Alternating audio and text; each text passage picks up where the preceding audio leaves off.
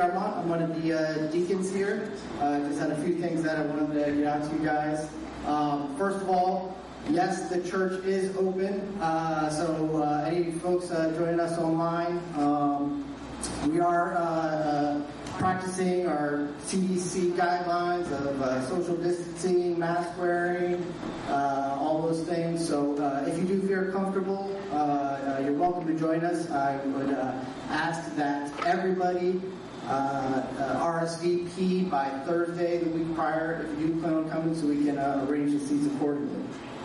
Um, a couple other things. Uh, so after uh, after the service, um, if you do want to socialize, which we encourage, we love uh, gathering together as a church body. Um, we would ask that you do that outside. So after the service, if everybody could file file out this door to my right here, um, and you can you can join as a community outside. Um, I do want to uh, uh, remind everybody that um, uh, uh, one of our dear sisters, will be leaving us soon. Um, so we'll be organizing a farewell party this Saturday. Um, so for more information on that, uh, please contact Demi or Caitlin. Uh, and uh, uh, some of you might know um, Aaron Stevens, one of the uh, missionaries that we support, is back from India. Came back on Thursday. I think it was uh, 40 hour, 40 plus hour travel time to make it back from India. But uh, but he's back um, in quarantine. so praise the Lord that that he's around. Um, so we got a great service. Uh, we're going to start with a few songs and uh, just start off with a word of prayer. Dear Heavenly Father, Lord Jesus, we thank you this morning for, for who you are, who you are to us in our lives.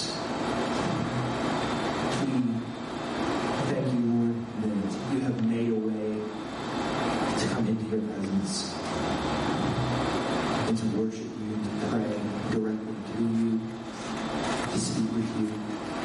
Um, Lord, I just pray that you empower our hearts as we come together to praise your glorious name as well. In Jesus' name. Amen. Please stand and join me uh, as I read our call to worship. Our call to worship comes from Hebrews 1, 1 through 4 long ago, at many times and in many ways, God spoke to our fathers by the prophets. But in these last days, he has spoken to us by his Son, whom he appointed the heir of all things, through whom also he created the world. He is the radiance of the glory of God and the exact imprint of his nature. And he upholds the universe by the power of his word after making purification for sins, he sat down at the right hand of the majesty on high, having become as much superior to the angels as the name he has inherited is more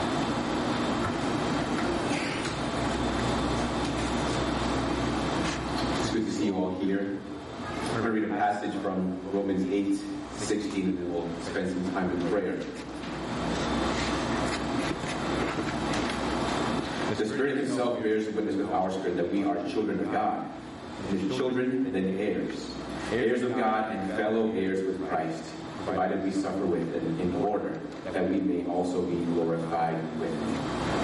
Let's go to the Lord.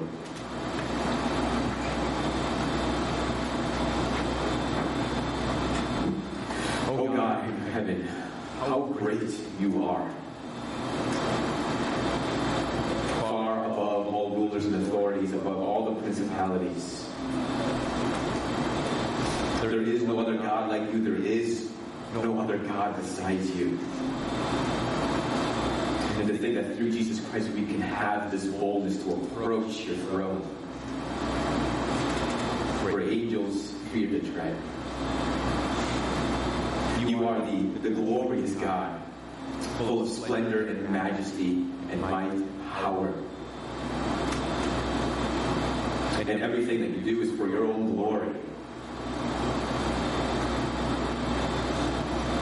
Lord, and we come before and we pray that you would instill it in our hearts, and impress it upon our hearts, Lord, to live our lives for your glory. Lord, we pray that you may help us to do everything, even our prayer requests, Lord, that they and all would fulfill your glorious purposes. Help us as a church, Lord. Use our church for your glory, God. Whatever way that may look like. Let us not be about ourselves, but help us to look to you to do all things for the spread of your fame. We pray, Lord, for those who are ill, for those who are suffering, for those who just need your strength today. Even in their trying moments, even in their challenges and frustrations, even in their suffering, Lord, would you bring glory to yourself? That even in these difficult times, that they may endure and persevere for your glory. And we do pray, God, that you will provide the strength that they need, encouragement that they need. We pray, Lord, for good and better health, Lord. And with the strength and the endurance and even the good health, Lord, that you may see fits to provide, and they would in turn use those things for your glory.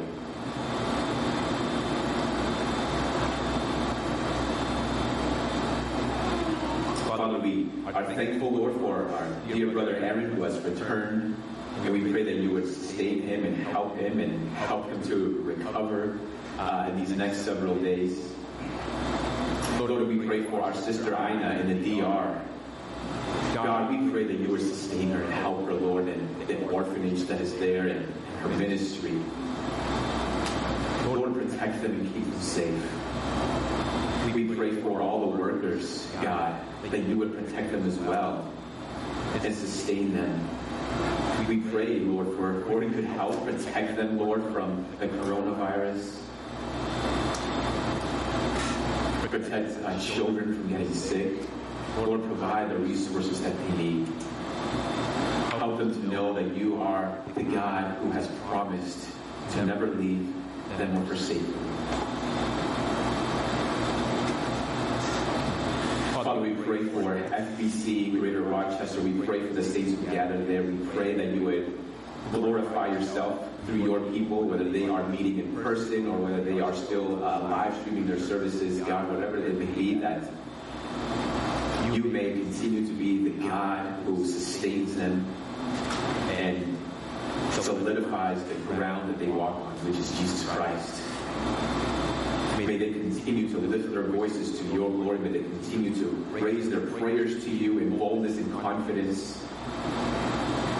That, they may be that they may have rest and assurance that you are the God who listens to their prayers and seeks to glorify and beautify your church, to present your church to Christ.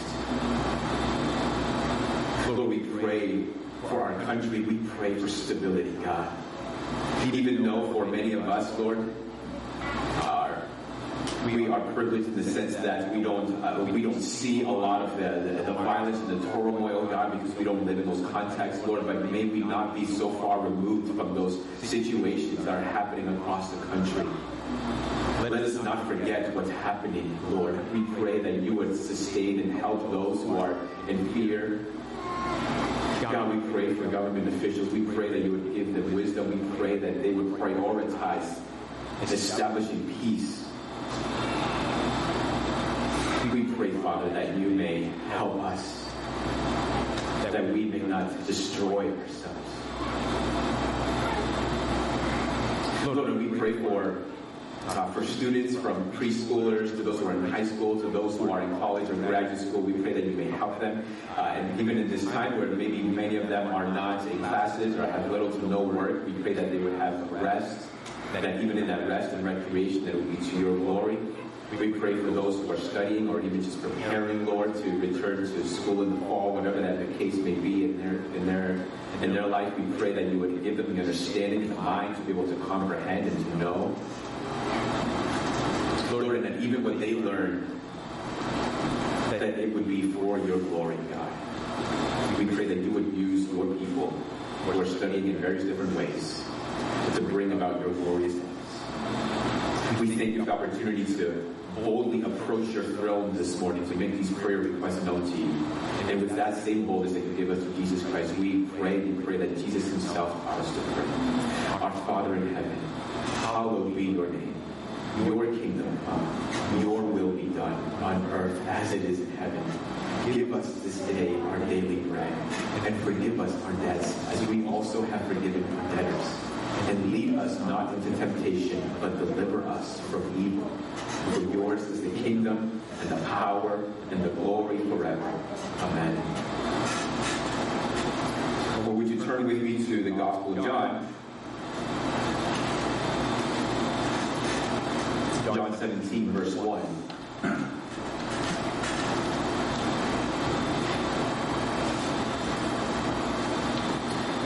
John 17, 1 to verse 5. Originally, I intended to uh, cover the entire chapter because this is the prayer of Jesus. But then I realized, huh, that's going to be pretty tough. So we're going to break it up into two, two sermons. And in fact, I'm not even sure we'll be going to get through the first five verses in this one sermon. But we'll see. John 17, verse 1. When Jesus had spoken these words, he lifted up his eyes to heaven and said, Father, the hour has come. Glorify your Son, that the Son may glorify you.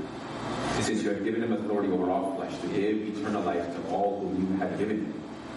And this is eternal life, that they know you, the only true God, and Jesus Christ whom you have sent. I glorify you on earth, having accomplished the work that you gave me to do. And now, Father, glorify me in your own presence with the glory that I had with you before the world existed. This is the word of the Lord. Lord, we come before you and we ask that you may speak to us. Help us, Lord, to, to get out of ourselves, to forget the, the troubles and the worries that may be in our minds this morning, so that we may come before you with open hearts and an eagerness to hear from you, Lord. We pray that you would speak loudly and clearly to us despite the weaknesses and of, of my words. You use your word to speak to us and to encourage us and to instruct us in the way of salvation. We pray in Jesus' name. Amen. I watched the other day this video uh, that really made that made this uh, really insightful statement or comment that I think it applies to a lot of different things in life. And it was a video on, on sketching and drawing. And the comment that was made was something along these lines. It said that when, uh, when students of, of sketching or drawing, they get frustrated because they're not able to produce a, this wonderful work of art. They're not able to produce something that is awe-inspiring or something that, that makes people say, wow, you did a really good job, that's wonderful. They get frustrated and they end up just giving up, even early on in the process. And the reason is because they get so fixated on the goal. they get so fixated on the end product when they never really come to enjoy the process that it requires to be able to produce a good work of art. Right? It's going to take a lot of trial and error. Some failures are going to take a lot of sketches that might look like a three-year-old drew them. But if you're not willing to go through all those things, well, then you're never going to enjoy the process and never gets to the end. And I think that really does apply to a lot of things in life. Imagine if we treated life in that way.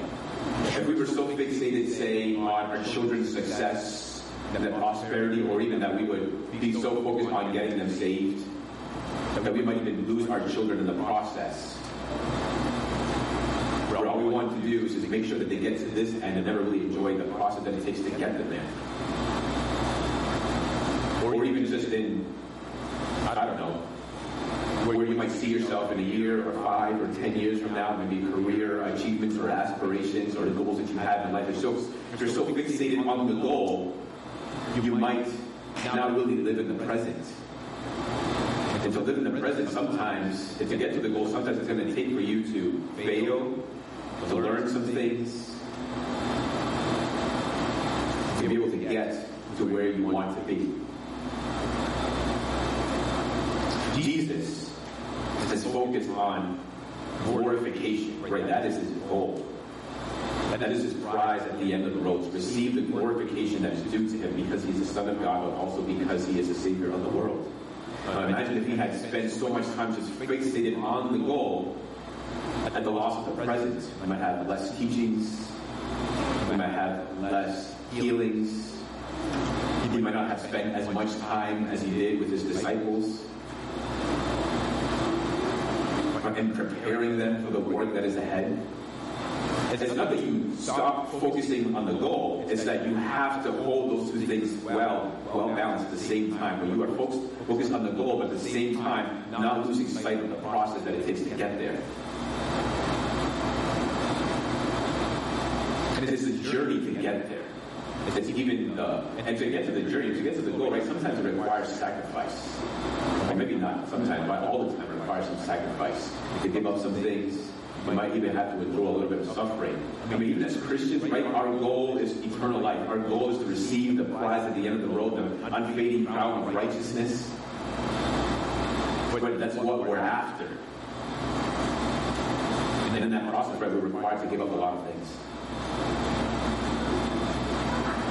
And even in that process, we might have to bear some, some scars. But it's the journey to get there that makes the goal or the prize that much more meaningful, that much more significant. Where you can actually look back and say, yes, it was all worth it to have this. Jesus is in his last moments in life and he makes this prayer, which I think is the most important prayer in all the Bible. And Jesus, in this prayer, he prays for his church, not before praying for glory. When Jesus had spoken these words, he lifted up his eyes to heaven and said, Father, the hour has come. Glorify your Son. In these last moments, his eyes to heaven and he prays God, Father, glorify your Son. And this was the, the, the, the common posture of prayer in Jesus to lift one's eyes to heaven. Not to say that Jesus, that God is up there, but that God is, it communicates that God is transcendent, that he is above all things. I don't know why it's our tendency to kind of look down when we're. God, we pray to you. And it almost kind of doesn't really make sense. Not that a bad thing. But like a small child is always looking up to his father. So Jesus, in a similar manner, is looking up to his heavenly Father and praying, God, glorify your Son. Glory is one of the themes that distinguishes the Gospel of John from the other Gospels. You don't see the theme of glory so prominent than in the Gospel of John. It is incredibly important to his Gospel. The glory of Christ, the glory of God, God being glorified through the person, through the work of Jesus Christ. So if it seems like to you, if we, as we've been walking through the Gospel of John, we talk about glory a lot, it's because John does. If you got a problem with the theme, you got to take it up with John.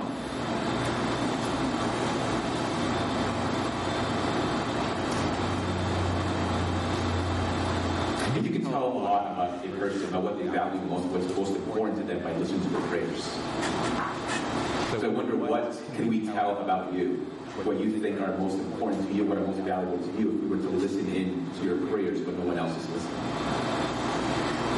You, you can tell a lot about a person as well when they're in the last moments of life. And even what their prayer is like before they depart from the world. And Jesus, in these last moments, he's not out preaching the gospel, which we might expect him to do.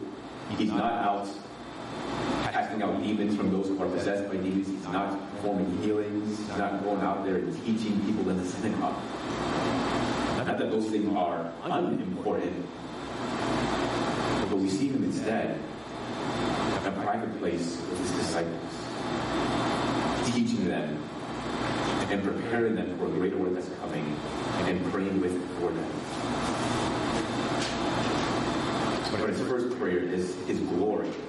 Christ's glory is his exaltation. It is the prestige, it is the honor that is rightfully his because of his identity, because he is God come from heaven. But, also a glory and a prestige and honor that he deserves as being the, the Savior of the world. As the one who fulfilled all righteousness on our behalf, a righteousness that we could have never accomplished or earned on our own. Jesus fulfilled that for us. And then as a man, he wears the veil of humanity. Just as Moses came down from the mountain and his face was glowing because of being his being in the presence of God and had to wear a veil over his face when he came down and instructed the people. So, Moses, so Jesus wore the veil of humanity in order to cover the splendor and the glory and the majesty and the brilliance of his splendor, of his glory. So that Christ praying for his own glory, he's praying, God, return to me the splendor and the majesty that was mine when I was with you in heaven.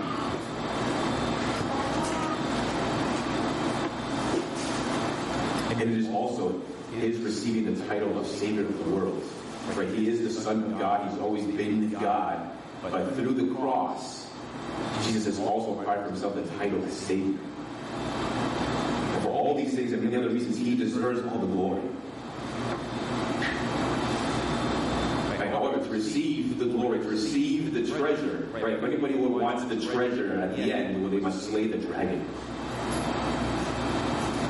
But even if you be successful, where there's no way you're going to leave that unscathed. There's no way you're not going to get hurt. You see, Jesus praying for his own glory. He's also praying at the same time that we would have be given the strength and the endurance to be able to persevere through the coming suffering.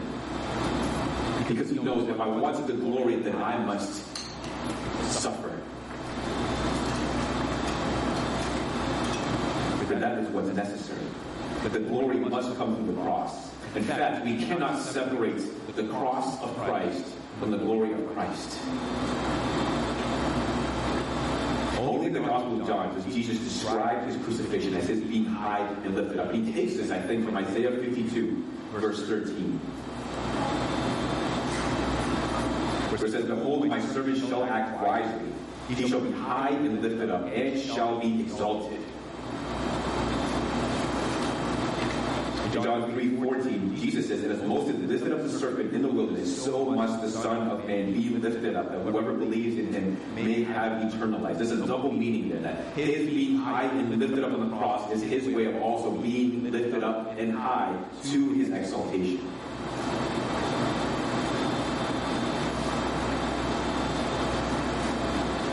that Christ prays that in his last moments that he be glorified shows that Jesus Christ is passionate for his own glory. That this is what matters most to him. That to receive that glory, he must go through the cross.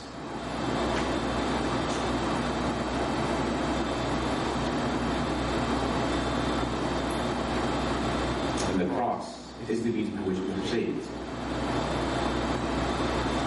that there is no glory of Christ apart from the cross. And there is no cross, then there is no salvation. Because Jesus prays for his own glory, and that glory includes endurance that's needed the cross. He also prays for the glory of the Father. Again, verse 1, when Jesus had spoken these words, he lifted up his eyes to heaven and said, Father, the hour has come. Glorify your Son, that the Son may glorify you. Jesus is not saying that he will not glorify the Father. He himself is not glorified. It's not a, a conditional statement. If you will glorify me, then I will glorify you. That's not what Jesus is saying. Instead, the glorification of the Son will certainly result in the glorification of God the Father.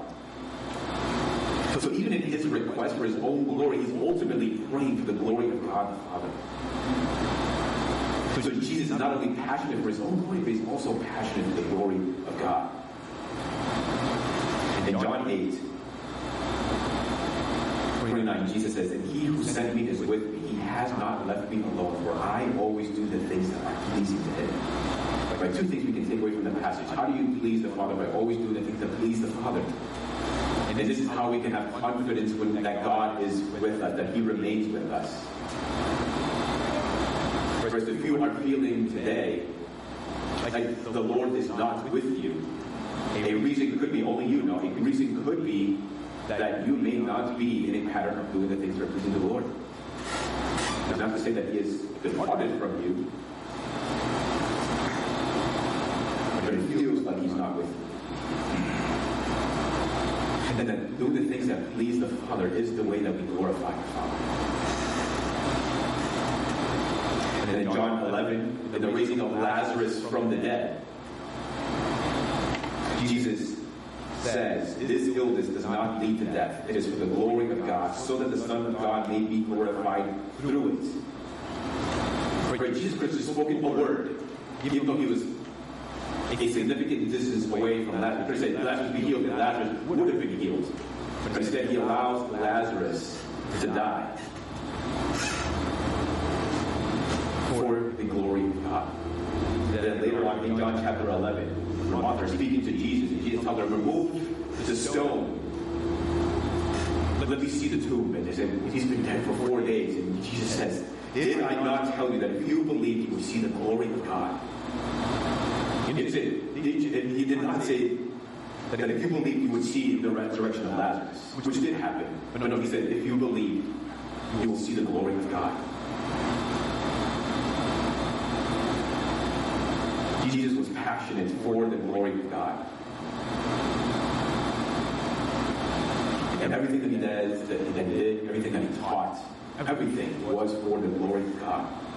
This is a sermon that I would commend to you by Matt Chandler. Just go on Google and just look up um, Matt Chandler Code Orange. And, and it's, it's from, I think, 2012, and it's a, it's a conference at, a, at Elevation Church, a huge church.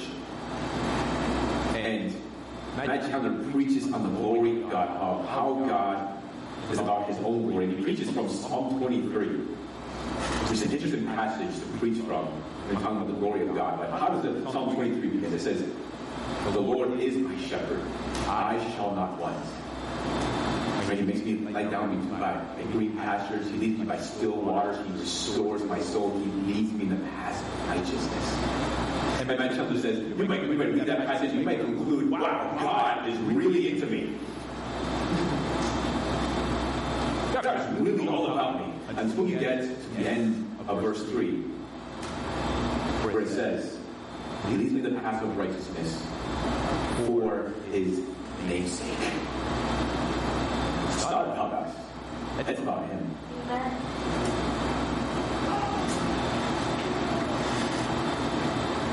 And then afterwards, in that sermon, the, the, the next preacher gets up and he preaches a sermon that's completely contrary to Chandler's sermon. In fact, I think it was in response to Chandler's sermon. Two very different sermons.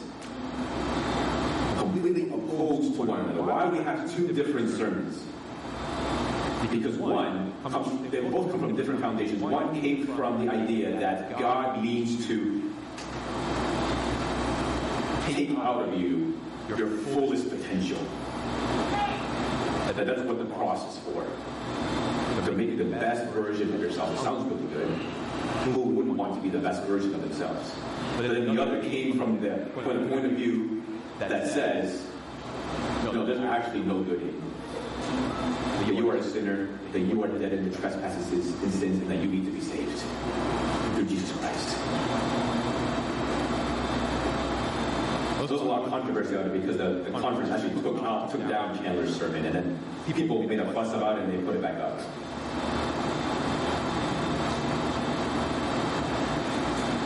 It's all for the glory of God.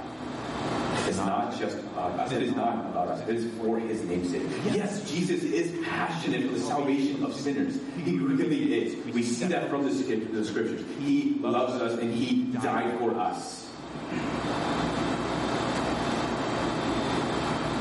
But He is most passionate for His own glory and the glory of God. And God is, is, passionate about the glory of Christ. And God is passionate for the glory of Himself through Jesus Christ. And the is, that this is what we need to understand. That God, the only way that God could maintain his righteousness and his holiness and his justice, and at the same time forgive sinners, is only through Jesus Christ.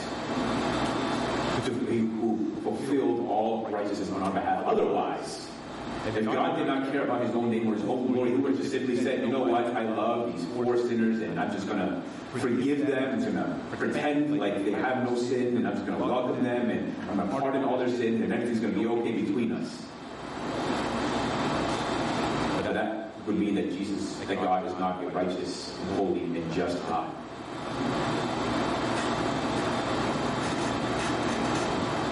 But and God is glorified through the cross of Jesus Christ because through the cross of Christ we're forgiven, we receive the eternal blessings in Christ Jesus, we, we are declared righteous. And in so doing, right, we proclaim the name of God as the God who is just and merciful and and and and, and loving and righteous, all these things at the same time.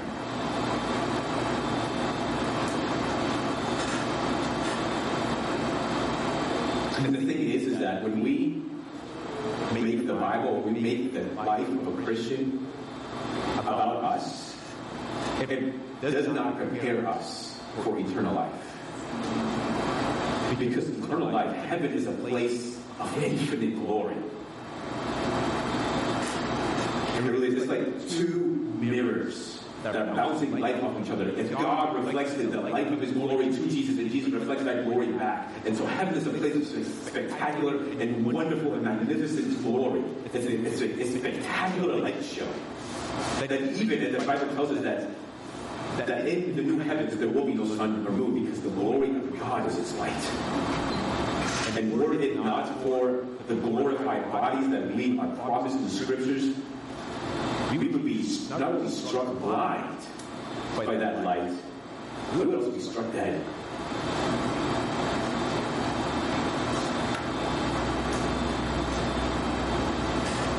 Now, everything is about the glory of God. You think or believe otherwise, it's a false reality. It's like a matrix, living in a dream world. This isn't reality.